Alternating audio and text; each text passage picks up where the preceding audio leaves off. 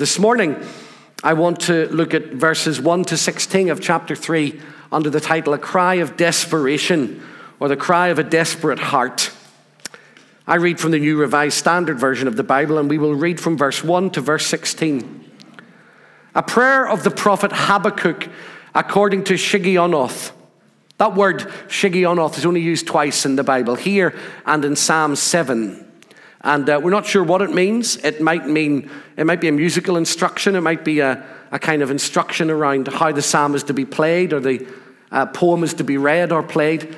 It's related probably to a Hebrew word for lament.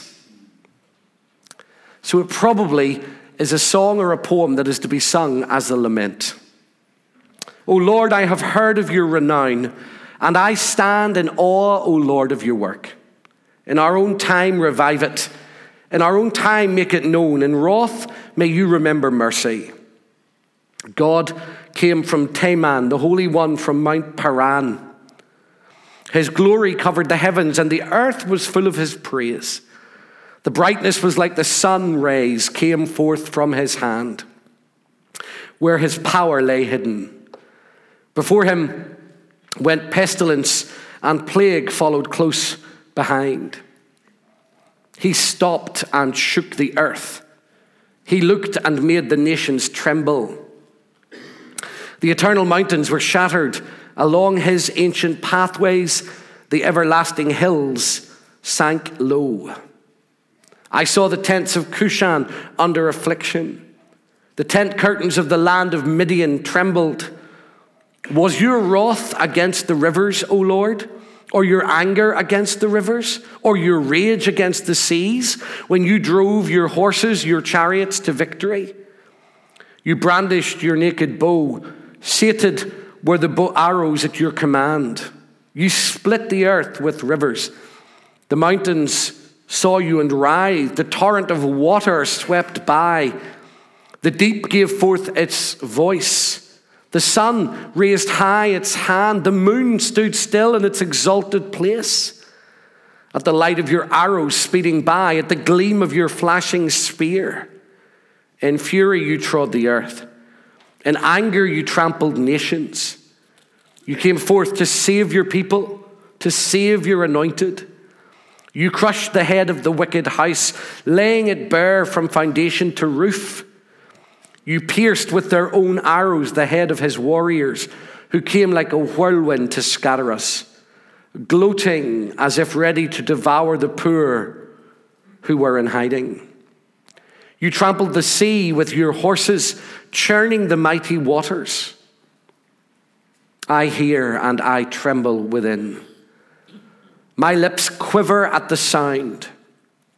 Rottenness enters into my bones, and my steps tremble beneath me. I wait quietly for the day of calamity to come upon the people who attack us. Amen. God always blesses the public reading of his inspired and his infallible word. So here we are somewhere between 610 BC and 630 BC. And Habakkuk has seen the people of the southern kingdom of Judah um, go deeper and deeper and deeper into disobedience to God. And he's cried out and said, Why has this happened? And God has said, I'm going to send judgment. And Habakkuk says, I'm not happy that you're going to judge us through a group of people called the Chaldeans or the Babylonians. And God says, That's my right. And Habakkuk says, That's not fair. And God says back, But I will deal with them also. And Habakkuk responds by saying, Then I will trust you. In the midst of uncertainty and not knowing, I will trust you.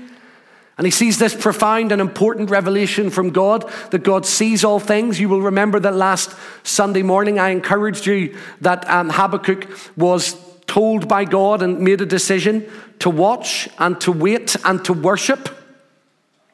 As he saw God's purposes and plans being outworked, you can read of what that looks like in chapter 2. Here we come to the final chapter of this poetic book, this beautiful, powerful story of one man's struggle with evil and unrighteousness around the world and what it means when God's people become unrighteous.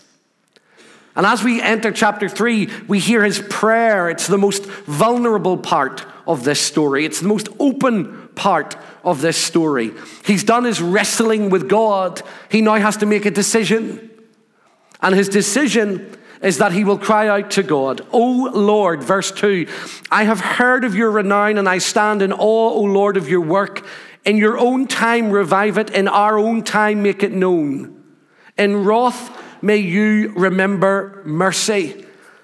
The whole rest of the chapter is a commentary on those two verses. All that flows from it, including the powerful prayer of trust and anticipation and hope that we will look at next Sunday morning, all springs from that short section of this letter in one sense, or of this uh, book. In one sense, these are the words that are the beating heart of Habakkuk. O Lord, I have heard of your renown and I stand in awe, O Lord, of your work. In our own time, revive it. In our own time, make it known. In wrath, may you remember mercy. That's the cry of a desperate man. Not just for himself, but for his nation. The Hebrew word that is used for his prayer here is a word that means supplication. He's not crying out for himself, he's crying out for his nation. He's crying out for the believers of the Jewish community. He's saying, Oh God, will you do something? In wrath, will you remember mercy? And he does it by saying three things at the beginning of this as we begin to explore this passage. First of all, I have heard of your renown. Secondly, I stand in awe, O Lord, of your work.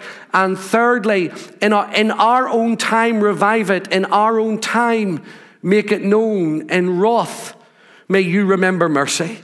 I have heard of your renown. I stand in awe of your deeds. Revive your work.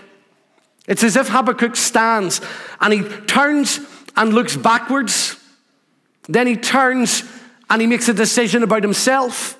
And then he turns and he looks forward. He thinks about his past, he thinks about his posture, and then he makes a plea.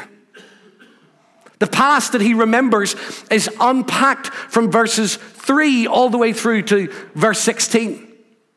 And you will read mysterious words that may not make much sense to you through those passages. God came from Teman, the Holy One from Mount Paran, verse 3. His glory covered the heavens, and the earth was full of his praise.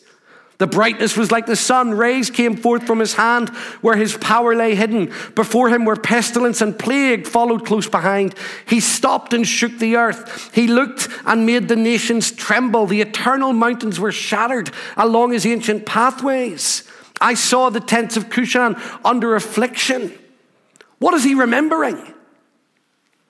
As Habakkuk stands at one of the most dangerous and uncertain points in the history of the Jewish people, he looks back into his past, into their past, and he remembers something that changed their destiny. From verses 3 through to verse 16, Habakkuk is remembering the Exodus.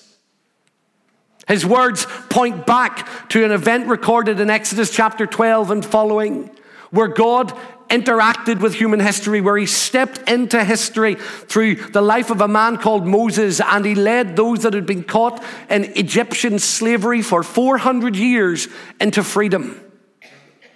In the midst of uncertainty, in the midst of fear, in the midst of not knowing what was coming next, Habakkuk looked back. And he saw in the past, in the story of his people, a God who was faithful, a God who was willing to intervene in history, a God who was willing to shake the heavens and the earth in order to rescue his people. And it gives him hope that the same God could do it again.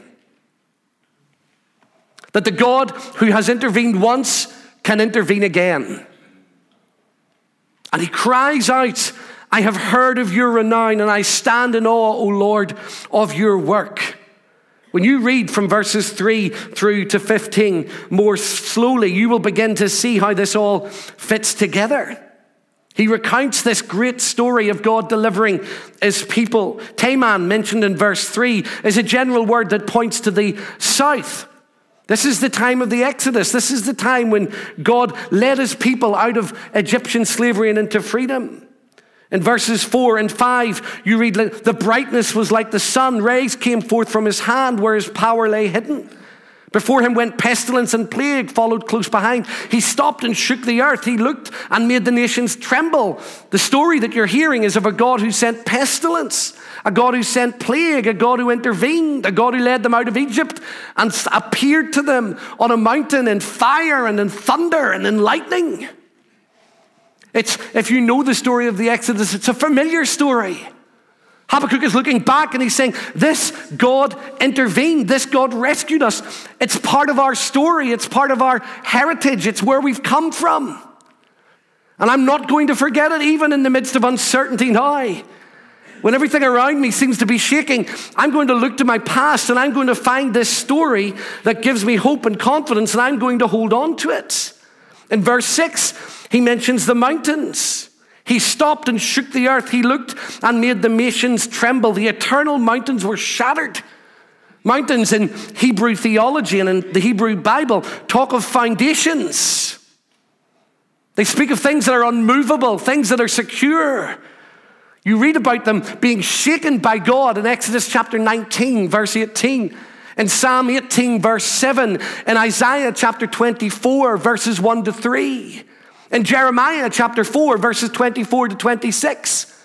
In all four of those examples, the writers use the example of mountains to say, God is stronger than the mountains. God sits under the very foundations of the earth. And when he wants to intervene in history, even the mountains shake. Even the things that look unmovable are shaken at the word of his command. This is how powerful and how reliable he is. In verse 7, Habakkuk mentions Cushan and Midian, an area that was near um, where the, um, the Israelites camped, talked of in Exodus chapter 15 and Joshua chapter 2.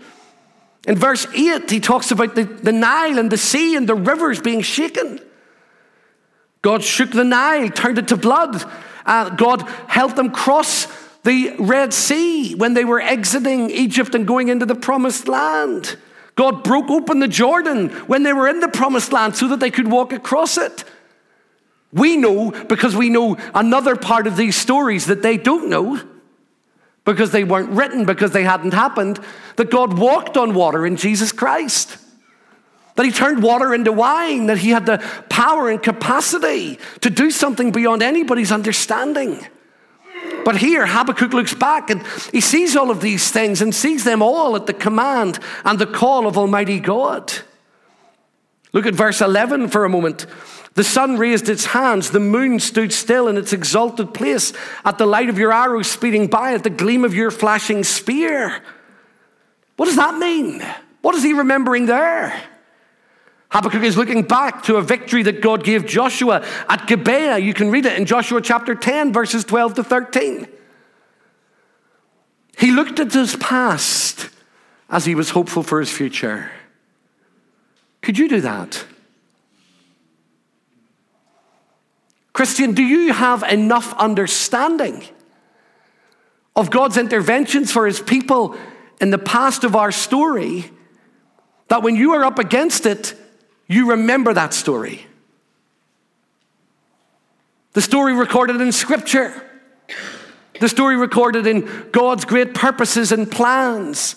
But not only that, let me talk for a moment to the room, to those that are joining online from Northern Ireland and from the island of Ireland. What's God's story in our land, here in Northern Ireland and in the Republic of Ireland? Could you recount or do you know anything of the story of God's moving across these lands over the years, of the revivals of 1859, the outbreaking of God's power in this place in the years that have gone on, the founding of Pentecostalism and all that God did in 1915 and beyond, the raising up of his power and his spirit in Ballymena and Cullybackey and Ahoghill, a place that none of my English friends can pronounce. Where is that a hog hill? Where is that? A hog hill? Ahoghill. It's one of my favorite words. Shall we all say it together? If you've got a bad throat, one, two, three. There you are. You feel much better for that. Because there is a story in these lands. There's a story of God's hand at work. There's a story of God raising up people, of moving by his power. There's a story of men and women being raised and sent to the four corners of the earth Aimee Semple McPherson and her story, or uh, Jim McConnell just down the road in East Belfast and his story, or Ian Paisley and his story.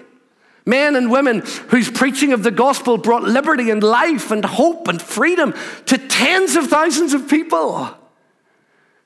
I want to remember that story. When we face lean years, when we stand in uncertainty, when we see our politicians trembling a little bit, when we see moral and ethical and spiritual uncertainty, I'm not talking about the personnel, I'm talking about the power behind those people.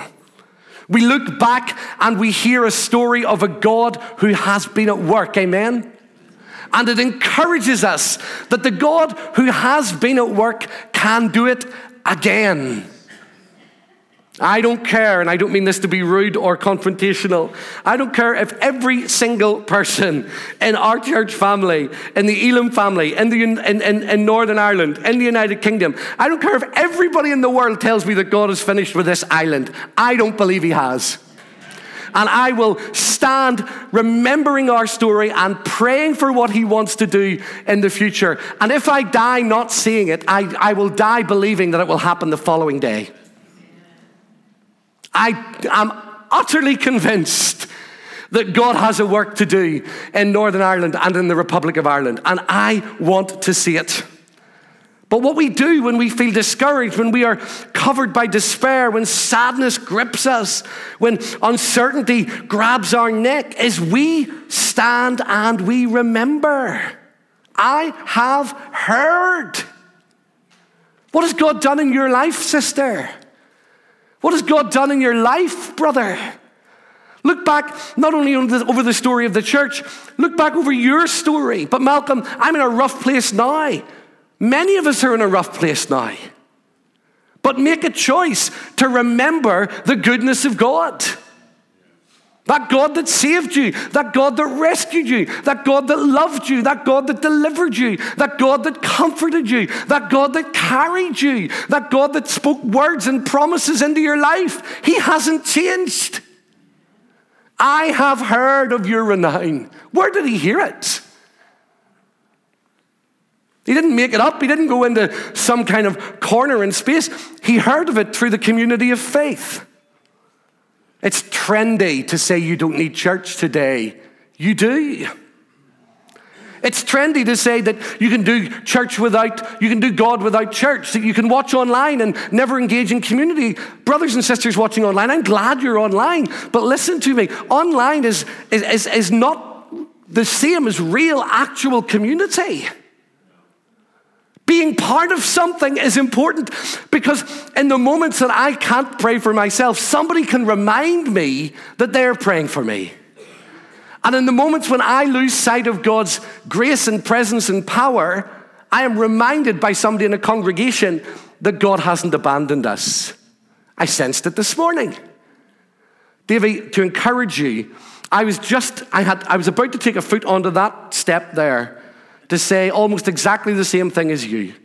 So thank you for listening to God. Thank you for stepping out in faith. Do it more and more and more. I was delighted that happened this morning. Some of you came discouraged. You might still be discouraged. Facing battles, you're certainly still facing those. But in this community, somebody got up and reminded you of the story of God's faithfulness. Did you not sense it as we were singing the song? Something rising in your heart? A sense of God's presence beginning to whisper into your soul? I felt it here, standing there, standing in one, sitting uh, somewhere there. the cry of a desperate heart remembers our past. Remember your story. And then he says, I stand in awe, O Lord, of your work. He postures himself in worship. He doesn't posture himself in cynicism. He doesn't posture himself in um, abandonment. He doesn't posture himself in a disregard. I stand in awe of your work, O Lord. What's your posture today? I wonder what the posture of the church in the United Kingdom is. defeated, discouraged, wandering or wondering.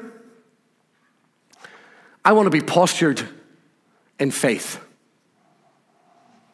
I want to stand with open hands, ready to receive what God wants to give me. I want to position myself in awe of God, respecting His greatness and His glory and His power.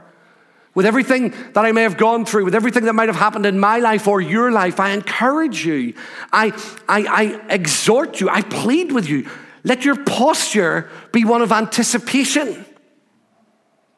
What would it look like for Dundonald Elim to posture itself this way? It would look like us thinking, how can we create space for people to lead? How can we plant new churches? Where can we work with the people of God? Who can we release into God's purposes and plans? Who amongst us has God's hands upon them? Where can we take some risks? How are we going to be a community that is open to those that are broken and vulnerable? How do we make sure that we preach the gospel week by week? What does it mean to have a ministry of healing and restoration? How do we see Dundonald and Lisburn and Castlereagh transformed by the grace and the mercy of God? How do we serve the poor and the broken? How do we stand up for those who have no voice for themselves? Themselves. How do we preach the gospel week in and week out? What does it look like to make disciples? How do we teach the Bible sufficiently that people hear it faithfully and respond to it? How do we take risks and step into a new chapter? That's what it looks like. It's not some kind of airy fairy idea that says on a Sunday morning and a Sunday night we come and enjoy the meeting and leave. To posture yourself in expectation is to be ready for something. Amen? Let me remind you of something, believer. It's not very complicated. But write this down in your notes. It wasn't raining when Noah built the ark. You're allowed to laugh at that a little bit. It had never rained when Noah built the ark. There'd been no water ever that had come out of heaven when Noah built the ark. They'd never seen it. They'd no idea what it looked like. And yet he did it. We so often say we're not going to do something until we see something. What if God says, No, I want you to do something and then you'll see it? I want you to step out in faith. Faith is the evidence of things hoped for, the substance of things not seen. I'm not suggesting for a moment that you should become a, a Christian scientist that pretends that what you're facing isn't there. That's nonsense. It's unbiblical and it's unhelpful. But it is possible in the midst of despair, in the midst of uncertainty, even if you don't feel it, as Pastor Davy said this morning, to posture yourself and say, Lord, in wrath, remember mercy. I stand in awe of your deeds. 70 years or so after this, as I said last week, God transformed the fortunes of the world in order to set his people free. Good morning, Johnny. What are you doing? Lovely to see you. God bless you. Thanks for being so discreet. This is Johnny, our electrician now, as well as our drummer. They postured themselves in anticipation. 70 years or 80 or 90, depending on when Habakkuk was prophesying, years after this, God changed the fortunes of the greatest empires of the world to deliver his people. The Babylonians were overtaken by the Persians. The Persians were led by a man called Cyrus. Cyrus had a council and he issued a decree in 538 BC that said he was sending all the vassal empires of his kingdom back to their own homeland on the condition that they would pray for him. For one nation and one nation only, he decided that he would pay for them to go back and pay for them to rebuild their temple and provide them with the wood and provide them with the stone cutters. It was Israel. If you don't believe me, go to the British Museum in London, one of the greatest places in the world. Go into room 50 and take a look at a wee clay thing about that size, full of scratches and marks. It's called Cyrus's cylinder. There were several of them made and they were sent around the world and it announced this intention. It wasn't possible in 540 BC. It would never have happened in 539. And yet, in 537, the Jewish people, the people of Judah, returned to their homeland because God overturned human history to achieve his purposes and his plans. Posture yourself in expectancy. I'm not buying into the doom and gloom. Not the doom and gloom of the church. Now, let me explain. I don't suggest for one moment that any local church or denomination has a right to continued existence. A word to the Elim. I mean this humbly, but I mean it honestly. God doesn't have to place his hand upon us. If we move away from Scripture, if we move away from being obedient, if we move away from gospel, if we turn this into some kind of story about us, God will lift his hand like that. Elim doesn't have a right to continue. Methodism, Presbyterianism, the Church of Ireland, no denomination has a right to continue. When God said, I will build my church in Matthew 16 and the gates of Hades will not prevail against it, he didn't mean that Donald Elim would always exist. He meant that his kingdom would always exist. What he asks us to do is be faithful and watch him build his kingdom. So I have no idea what the next 30 or 40 years will look like, but if God spares me and I'm allowed to live in it, I want to see it, don't you? I want to posture myself in a position where I can say expectantly, God, do something powerful and profound amongst us. Oh, and I'm excited about that. I have a feeling that in what year is it? 2019. In 2025, we will stop and say, How did we get here? How did we end up looking like this? Look at what the Lord has done. It is marvelous in our eyes. And I think we will be, look so different that we will scratch our head, but I pray that we will continue to be faithful to the gospel faithful to the Bible, faithful to the power and presence of the Holy Spirit, faithful to the working of God.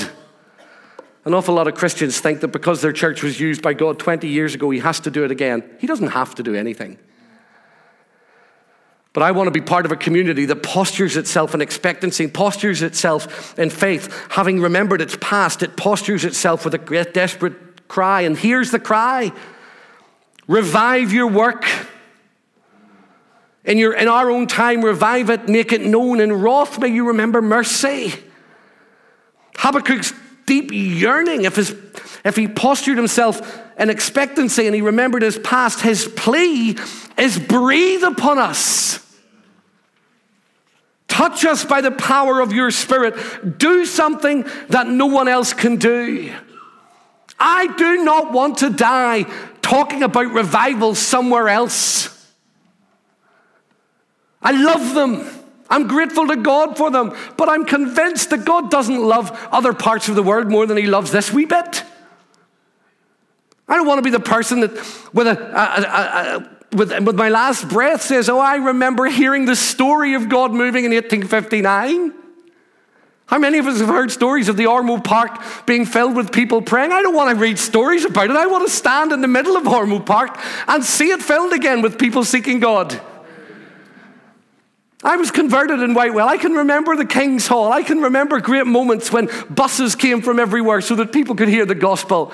But I'm not content with that. I want to see that happening again. In whatever form it needs to look like now. Men and women coming to hear of the good news of Jesus Christ. On Monday night, I met a wonderful man who was, is called Reverend Tom Shaw. He was the congregational minister in Abbots Cross Presbyterian. He was preceded by Sammy Workman, two great preachers. And I said, I always do this when I meet somebody like that. I said, Tell me, tell me something that will encourage me. Tell me something that I can learn from you. How can I, how can I grow in my ministry? What can I do to, to pursue God's purposes and plans? And this dear, godly, gracious old man looked at me and he said, Malcolm, pray. I said, Tell me some of the stories of what happened in Abbots Cross Presbyter- uh, Congregational, because I went to that, to the BB there with a Christian friend of mine from I was about eight until 10. He said, Oh, you're one of ours. I said, No, no, no, no, no, no, no. But tell me the stories. He said, Malcolm, by the time I got there, Sammy Workman had established a prayer meeting every morning from 6 a.m. to 9, except a Sunday when it was 7 a.m. to 9. And he said they were packed. He said kids used to get off the bus, they'd come early, teenagers. I was looking at the young adults there, but not for any particular reason. They would get off early, they would get up and they'd throw their school bags at the door. And they'd go into those prayer meetings at 6 a.m.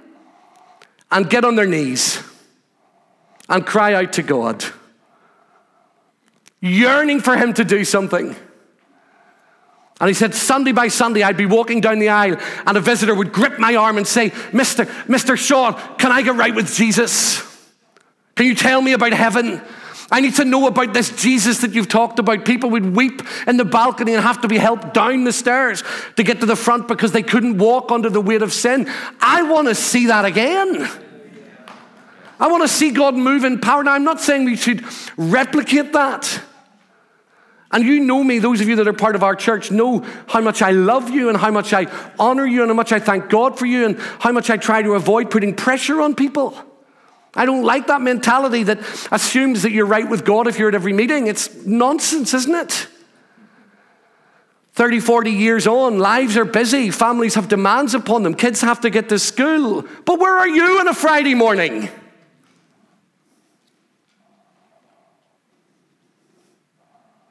When we are on our knees crying out to God for Him to move in our nation, where are you? Is it too much for us as followers of Jesus Christ to get on our knees and say, Have mercy upon us? Visit us again? I think one of the problems is what we want is God to move on a Sunday and fit into our plans. Do it in the meeting so it doesn't demand anything of me. But he won't do that. I sometimes laugh when people say to me, you know, you, you don't understand what it's like with young children. We had four under five and a half. I learned the charismatic art of raised worship.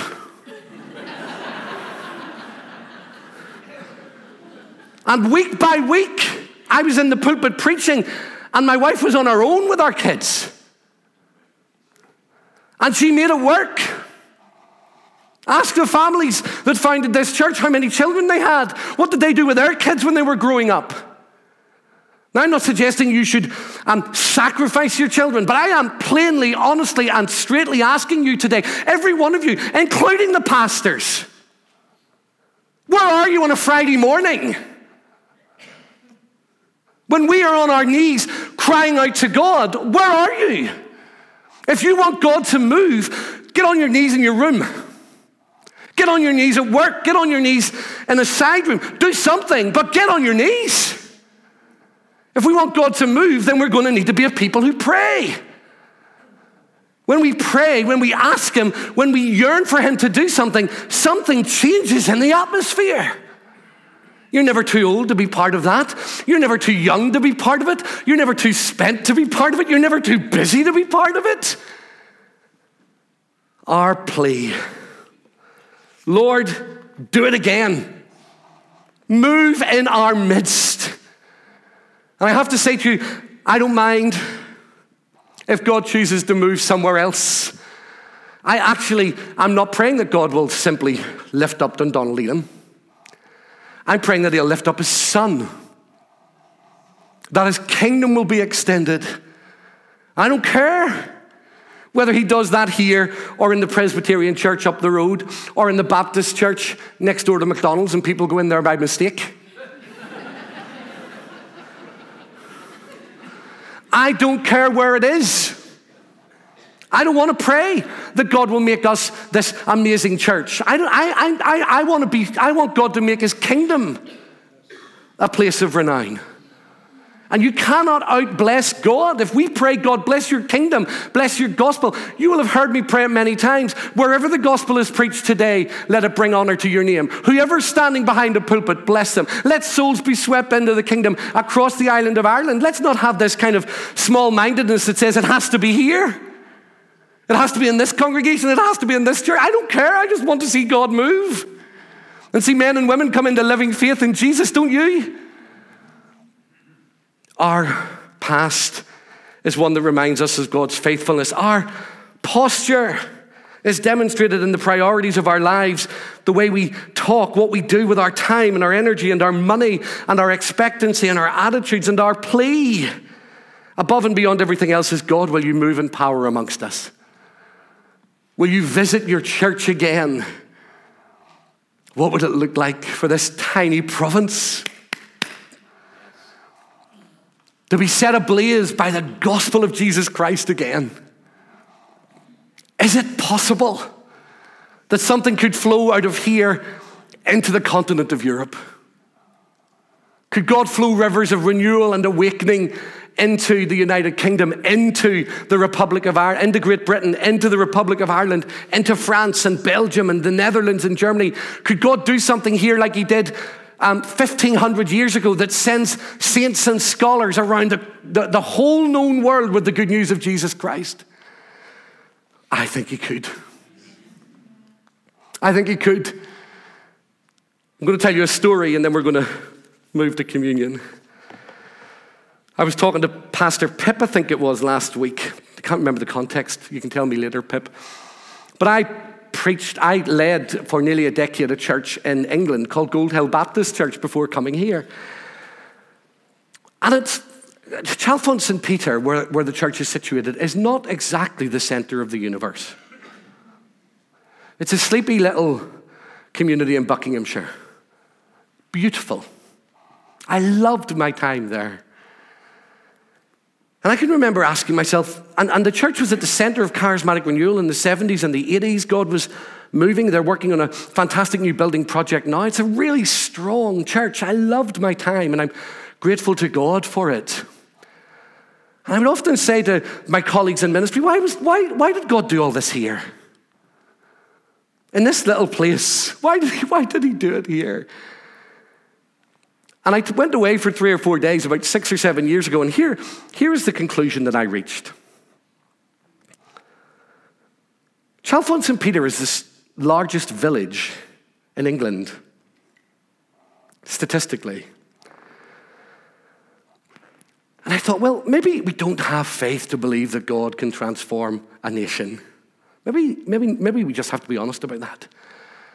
Maybe we don't have faith to believe that He can transform a county or a region or a city or a town. But what about a village? What if God transformed a village from the top to the bottom? It's education, it's housing, it's employment, it's attitude to newcomers, it's spiritual life, it's physical life, it's financial commitments, the way it trades and does. What if God could transform a village? Just a village. And I came to the conviction that that is what God wants to do in Chalfont St. Peter. He wants to transform a village and let people see that He can still do it. Now, what if He can transform a little nation? Little square one that sits on the top of an island. It only has six counties in it. They're so easy to remember we all fat lad them. What if God can transform Fermanagh, Antrim, Tyrone, Londonderry, Armagh, and Down?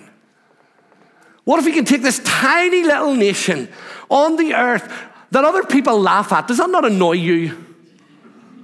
When people in The Guardian and The Telegraph write about us as if we're a backwater, how dare they?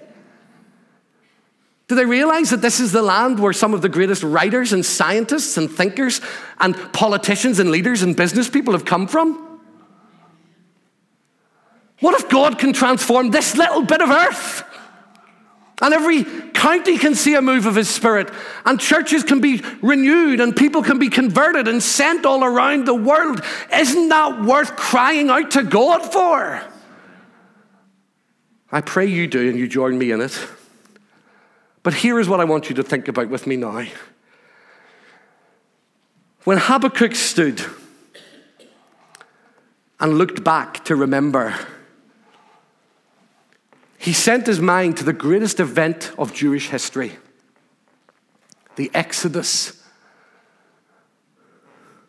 In the New Testament, Jesus Christ appeared on a mountaintop, and beside him were his three friends, James, Peter, and John. And they watched him being transformed, transfigured. His ordinary clothes became dazzling white. And he was seen talking to two people, two figures from the Old Testament. One was Elijah, and one was Moses. And one of the Gospels tells us what they were talking about. Elijah and Moses were talking to Jesus in Greek. The word, they didn't speak Greek, they probably spoke Aramaic. But the account in the New Testament says that Elijah and Moses were talking to Jesus about his exodus.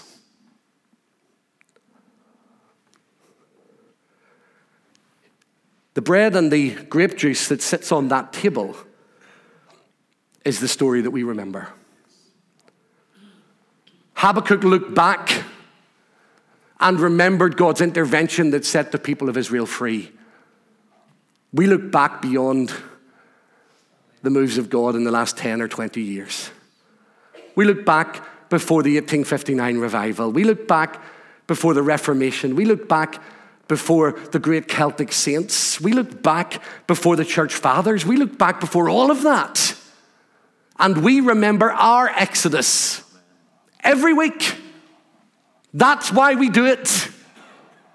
Because when we come battered and bruised and broken by everything that's going on in the world and by all the stuff that's happened to us and the things that have been stuck to us, we remember our past, that Jesus Christ set us free on a cross, that the Exodus has happened for us.